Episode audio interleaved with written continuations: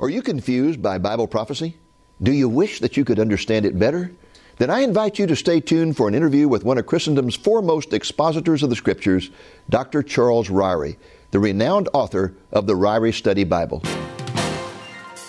Lamb and Lion Ministries presents Christ in Prophecy, a program that focuses on the fundamentals of Bible prophecy, showing how current events in the news relate to biblical predictions of end time events and the soon return of Jesus.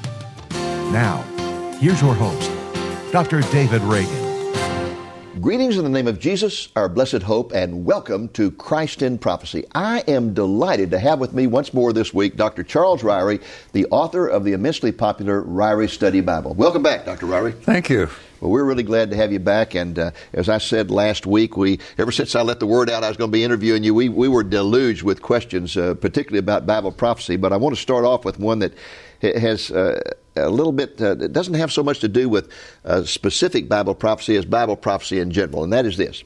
You've spent your life as a seminary professor, and you know seminaries all across America very well. Why is it that the average seminary in America today ignores Bible prophecy? I mean, you could go all the way through the seminary and never learn one thing about it. Oh, I don't know that I can answer that uh, specifically or easily. I have some opinions. So well, let's have those. Opinion is that uh, prophecy is too hard to understand.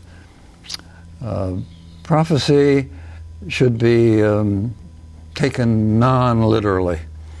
So it's and prophecy is useless.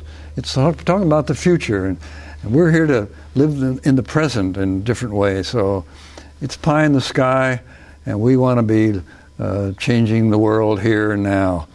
Uh, maybe those are the reasons. I don't know.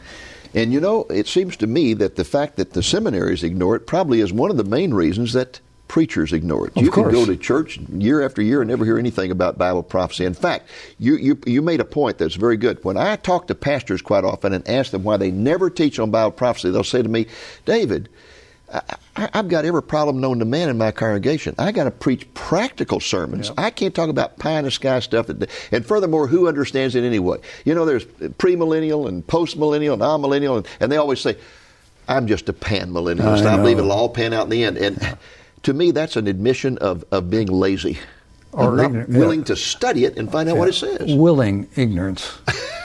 you know, all of God's word is profitable. Of course. But people today think, I've got to scratch people where they're itching. And then we think, I know where they're itching, but I don't. And I know you've had the experience of preaching something and you thought the application would be such and such, and somebody comes up to you after and said, You know, that oh, spoke oh, to me absolutely. in a way that you never thought it could happen.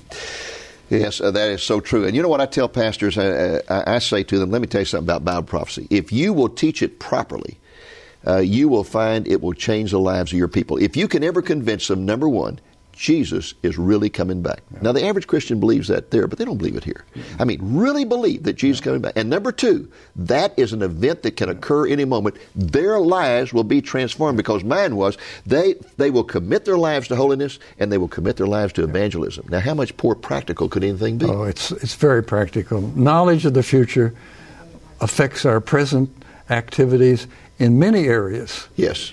You're going on a trip, you get the clothes out and get them ready to pack. you know the Lord's coming, you're going on a bigger trip. you better get yourself straight, straightened out and ready to go. Amen. Amen.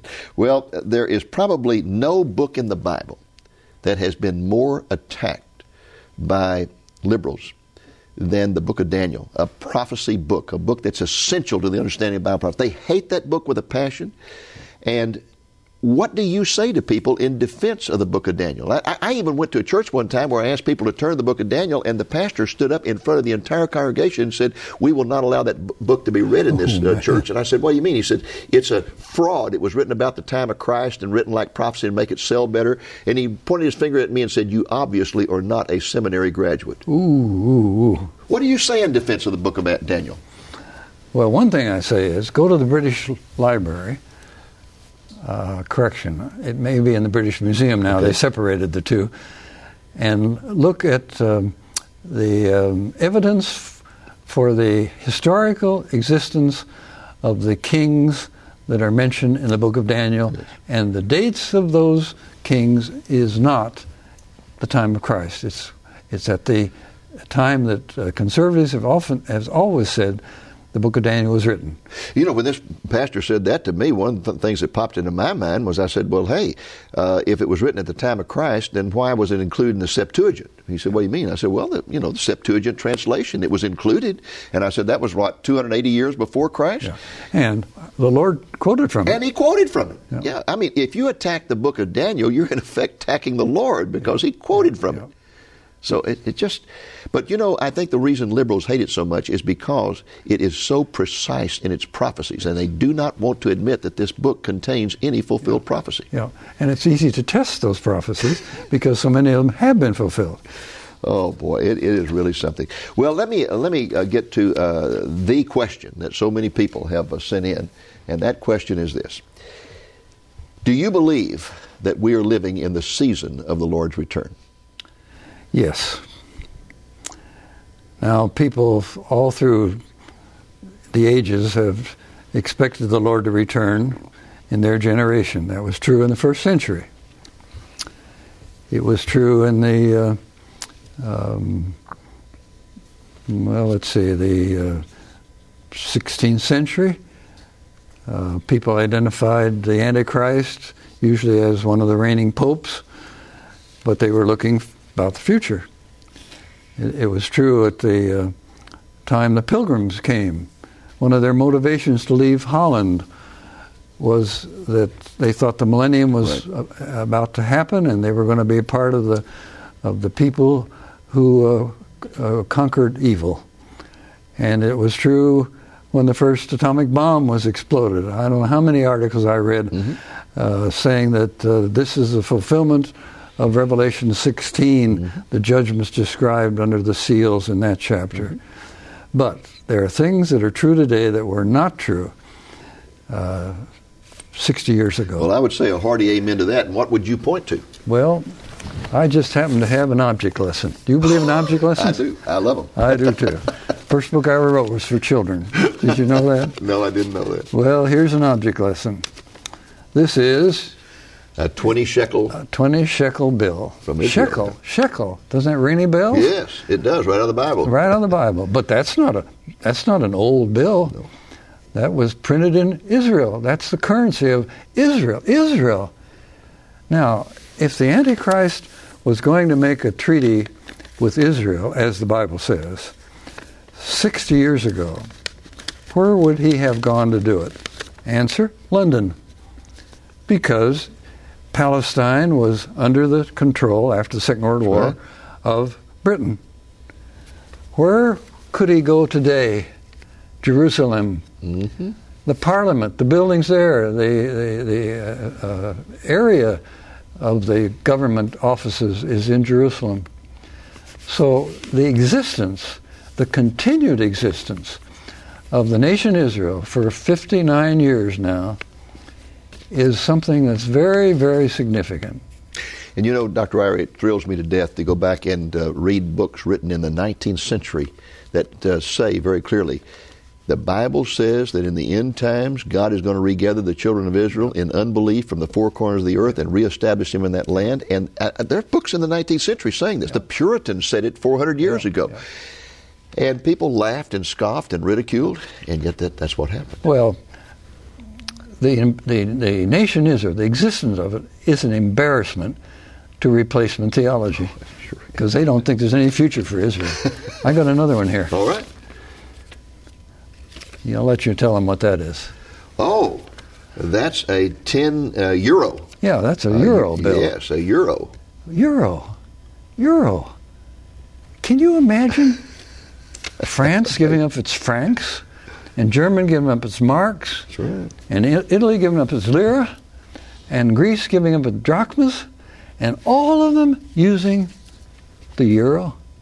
And that that unity that financial unity that banking unity took place in less than 2 years when they started. Now that's that's significant because in the end time there will be blocks of nations uh, geographically related to Israel. A block in the west, there's the euro. A block in the north, a block in the east, and Egypt in the south. And the block in the east, who could have imagined 10 years ago that uh, that part of the world would be so important and prominent commercially? That's right. Uh, not only China and Japan and Singapore, but now India. Uh, all of these eastern countries have just risen almost suddenly, overnight, to become powers to be reckoned with. And that, that unification, that making of blocks in relation to Israel in the middle, is, I think, something we haven't seen before. Well, I, I, I, say you have really driven the point home beautifully with this uh, illustration here, and I would agree with you 100%. I used to teach international law and politics for 20 years before I went in the ministry, and um, all that time I was running from the Lord then, when I finally surrendered and said, Okay, Lord, I'm tired of running, I'll do what you want me to do, He handed me a ministry that really teaches international politics from a biblical viewpoint. Yeah. I wish I could go back to uh, the university I graduated yeah. from and teach international politics from the viewpoint of Daniel and, and what the Bible has to say because it's so much more accurate. But you're so right. We have things today that have never existed before the most important being the existence of the nation of Israel, because all of end time Bible prophecy focuses on Israel. Sure, They'll be regathered, their state will be reestablished, they'll be put back in their city, and then that final thing there, the whole world will come against them over the control of Jerusalem. That's where we are, Dr. Ryrie. Exactly. The whole world is exactly. Coming. And then the European Union, Daniel talked about how the old uh, uh, uh, Roman Empire, Empire was yeah, going to be yeah. revived in yeah. the end times, and and they tried it. I mean, think about it throughout history. All the times that people like Napoleon and others tried to do that through war, and it never worked. But when it was God's timing, bang, just like that, a guy gets up in in Europe and says, "Hey, the only way we can recover from World War II is we got to get together and cooperate," and it leads into a super state. Yeah. Because it was God's timing. Yeah. Wow. And I the, can almost kings plural of the East. Yes. Revelation 16. Yes. Kings, an alliance, a group. Well, we're seeing it come together before our very eyes. And as I was telling you before we began this program, I was speaking in Orlando, Florida in the early 90s with a wonderful uh, man of God who uh, was 82 at the time, and he had been preaching Bible prophecy for 60 years. And his topic was the signs of the times. He got up and said, Folks, I'm tired of preaching on the signs of the times. I've been doing it for 60 years. When I started, uh, you could scratch around like a chicken and find one, maybe. he said, The day they're everywhere, you'd have to be spiritually blind. And he says, I'm not looking for signs. I'm listening for a sound. I'm That's listening right. for the sound of a trumpet. Man, I was shouting, Amen, Amen. Yeah, Let good. it blow. I'm ready good. to get out of here. That's good. Yeah, that's good. Okay. Well, I tell you what, uh, we're going to take a pause here for a moment and Right. tell people about a book by Tim LaHaye called Understanding Bible Prophecy for Yourself, which was is really down to earth, practical uh, type of book, very easy to read, that gives you fundamental principles for understanding the Bible as well as Bible prophecy. And so uh, here's some information about that, and afterwards we will come back and ask Dr. Uh, uh, Ryrie some more questions. Does your understanding of Bible prophecy depend solely on the study of others? Would you like to understand Bible prophecy for yourself? Would you like to understand the principles of interpretation well enough to do your own study? Master teacher Tim LaHaye has written this book for just that purpose. He demonstrates that the Bible, including Revelation, is a book that can be understood. While Bible school and academic pursuits are always desirable, just learning the principles of sound biblical interpretation can benefit anyone at any stage of life. In understanding Bible prophecy for yourself, you'll find exercises that will help you get a precise understanding of key Bible prophecies. See step by step examples of how to interpret Bible passages. Have a comprehensive overview of God's plan for the future. Find charts that present a clear outline of the future. And get solid guidelines for accurate interpretation. To receive your very own copy, call 1 800 225 7977 and ask for the book Understanding Bible Prophecy for Yourself by Tim LaHaye. It's yours for a gift of $15 or more.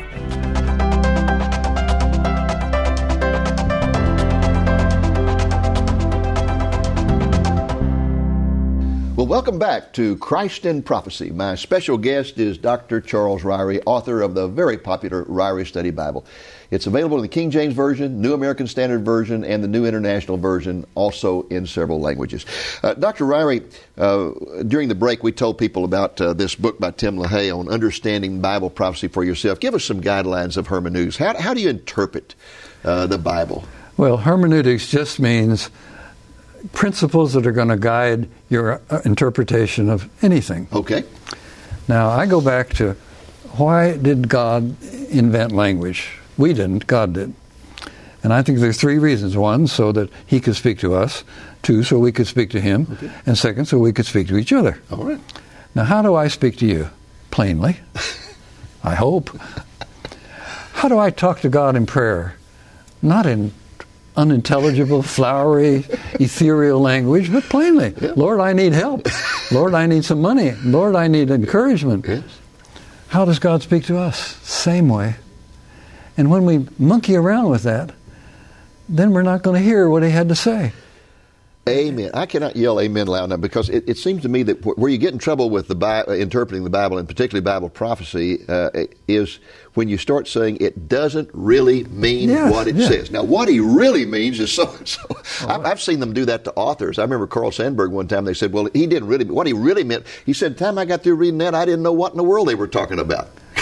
Well, if you want to know what I really meant in my books, I'm still living. So you can ask me.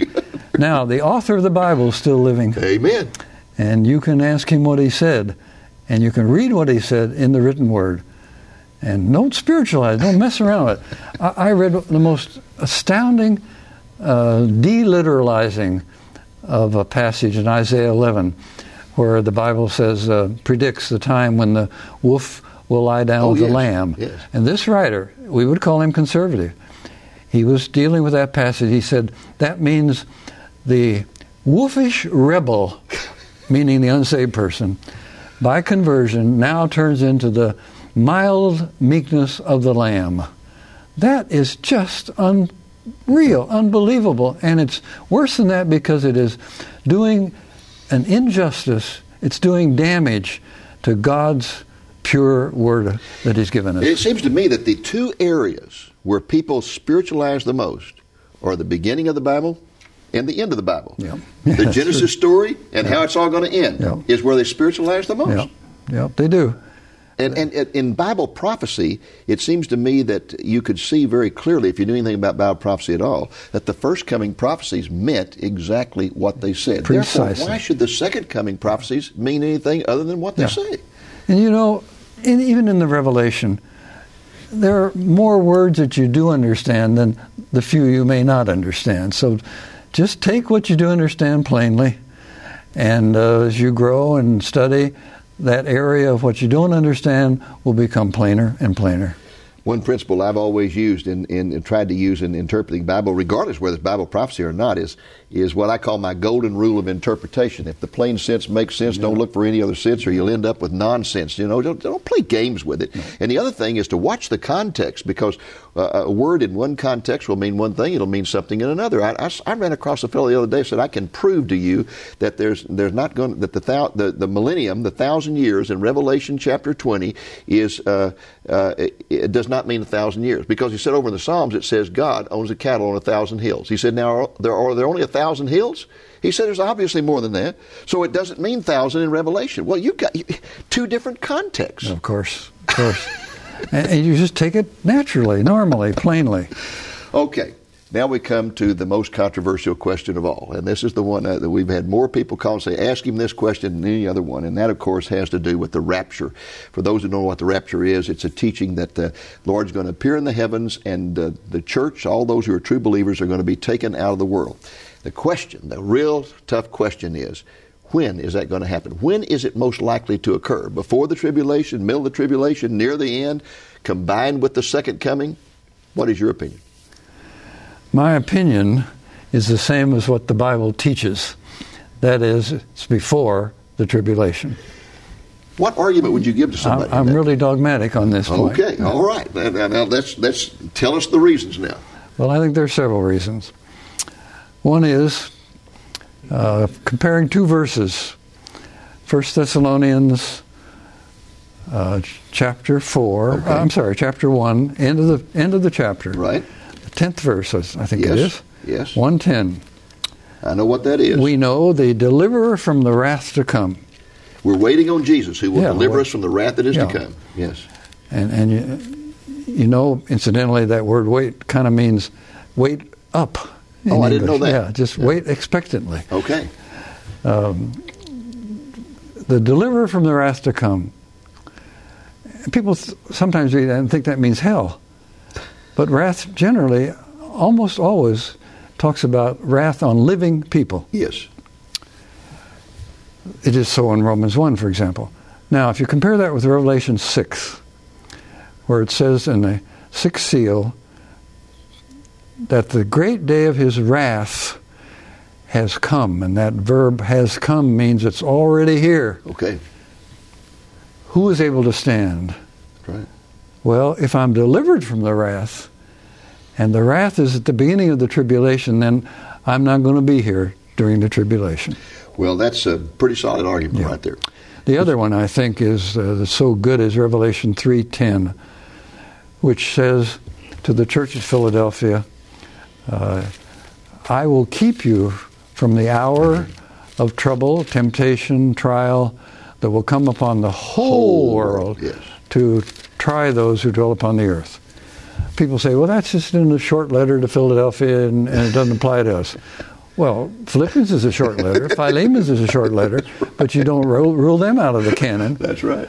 And that is a promise to the whole church because every one of those letters ends with, hear what the Spirit says to the churches, plural. So what is said to Philadelphia is said to the churches. I would think that you would also mention another argument being a dispensationalist, and that is that uh, the Great Tribulation is a period where God is dealing with Israel, not with the church. And again, we're keeping Israel and the church separate here, right? I was going to Go ahead. link that Yeah. with Daniel 9. Okay. Because the 77s are for Israel upon your people and your holy city. And we are not, uh, the church is not his people in that day. We are his people now. But back to Revelation 3.10 a moment, Mm-hmm. Okay. if you don't mind. The promise is very specific. It relates to the tribulation that comes upon the whole That's world. right. Uh, there are troubled times in, and persecution in lots of parts of the world today. But look at the promise I will keep you, I will keep you, not in the time, but from the time. right. And I will keep you from the hour. Now, the only place we could be is somewhere where time isn't ticking. and that's heaven. Well, that reminds me of Luke 21, where it says, Pray that you may escape these things. Because I often have people attack me because I believe in a pre tribulation rapture by saying, You're just an escapist. You just want to get out here and not suffer for the Lord. I said, Well, that's true. I mean, I, I don't deny that. but Noah was an escapist, and Lot was an escapist, and Jesus said, Pray that you can escape these things. Yeah, and if they read what's going to happen, they'd be thankful they could escape. I I don't use that. I, don't, I just think that's a ridiculous statement because ask them, would you be willing to die for Christ right now, mm-hmm. today? And the answer would be, well, I'm not sure. but they want to die for him and suffer for him during the tribulation. Yeah, yeah, yeah. All right, one other question, and that has to do with the fact that uh, most people are not aware of this, that the, the most widely held prophetic viewpoint in the world today, by more Christians than any other viewpoint, is amillennialism. It's not the premillennial view. It's amillennial. That's the view of the Catholic Church. It's the view of most Protestant denominations. And for those who don't know what that means, it means that uh, the person believes that we're in the millennium now, that it began at the cross, it's going to continue until Jesus returns, that uh, there will be no future literal millennium uh, uh, where Jesus will reign on earth. What would you say in response to that? Read the morning paper and see if you're in the millennium. you know, I mentioned to you a, a great theologian by the name of Loraine Boettner, and I read his book on the millennium. And when I finished it, I thought he's living in a different universe. A dream- he, a dream world. He spent the whole time trying to convince me that everything is so wonderful and so good and so great and getting better and better. Now, there are some amils who will say uh, this millennium's now in heaven, and you'll experience it when you go to heaven. Oh. But if they say it's on earth, read the paper. Well, all I can say is if we're reigning with the Lord Jesus Christ right now, uh, we're doing a very poor job of it. Very poor job. Because every nation on planet Earth, including the United States of America, is in rebellion against Jesus That's Christ. Right. That's right. So I, I, just find that a very, very difficult thing. What, what about the uh, increasing popularity of this uh, viewpoint called preterism, where they argue that there are different degrees of preterism, but basically argue that most of the end time prophecies were fulfilled in the first century? The first century, yeah. Well, they have to deliteralize. They do find things that actually happened in the first century that are bad and troublesome and tribulation type things, but they're not over the whole world. That's right. That's right. And it all depends. That whole viewpoint depends on one thing that the book of Revelation was written before Early. 70 AD, yes. and the whole evidence of the book and history and everything yeah. was written about 95 AD. That's right. That's right. They have to make an early date for Revelation. Well, we only have about a minute and a half left, and I wanted to use that time to give you an opportunity to speak to any viewer who may be watching right now who uh, does not know Jesus Christ as their Lord and Savior, and maybe have convinced themselves that they can earn their way to heaven through good works. So many people believe that. Would you look right into that camera and just address some remarks to them for a moment? I'd be happy to because there's nothing more important we could talk about. It's more important to know your personal, individual destiny uh, for eternity, not just for tomorrow or rest of your life, or but for eternity. And the only way to know that you will be in heaven with the Lord forever and ever is to know that you have received Him personally as your Savior from sin. He died for your sins. You may believe that, but until you connect, until you say, Yes, Lord, you died for my sins, and I'm trusting that to take care of the whole sin problem and believe me, it's a problem. I've never been able to take care of it. Oh, I can, I can sort of form some good habits, but eternal forgiveness and freedom from eternal damnation, that depends on whether you have said, Lord, I take, I accept you as my personal, personal Savior from the judgment, the penalty of sin and I know then I have eternal life, and I'll be with you forever. Thank you so much, Dr. Ryrie. I pray that the Lord will continue to bless your writings and magnify your voice worldwide. Thank you. Folks, that's our program for this week. I hope it's been a blessing to you, and I hope you'll be back with us again next week. Until then, this, Lord willing, this is Dave Reagan speaking for Lamb and Lion Ministries saying, Look up, be watchful, for our redemption is drawing near. We want you to become more familiar with us, so we prepared an introductory packet for anyone who requests it. This packet is free, and you can receive one of your own by calling the number on your screen or writing to us at lamblion at lamblion.com. Your packet will contain the latest issue of our bi monthly magazine, The Lamplighter, a catalog listing all of our resources, our most popular publication entitled What Happens When You Die, and an audio message entitled Jesus is Coming Soon. When you request your introductory packet, you'll also begin receiving every other month our magazine, The Lamplighter. Just give us a call at 1 800 705 8316 during regular business hours Central Time and ask for the Lamb and Lion introductory packet. Or you can email us at lamblion at lamblion.com. Please remember to provide us your name and address when you write. Thank you for joining us on today's Christ in Prophecy, a presentation of Lamb and Lion Ministries, a non denominational ministry dedicated to teaching the fundamentals of biblical prophecy and proclaiming the soon return of Jesus.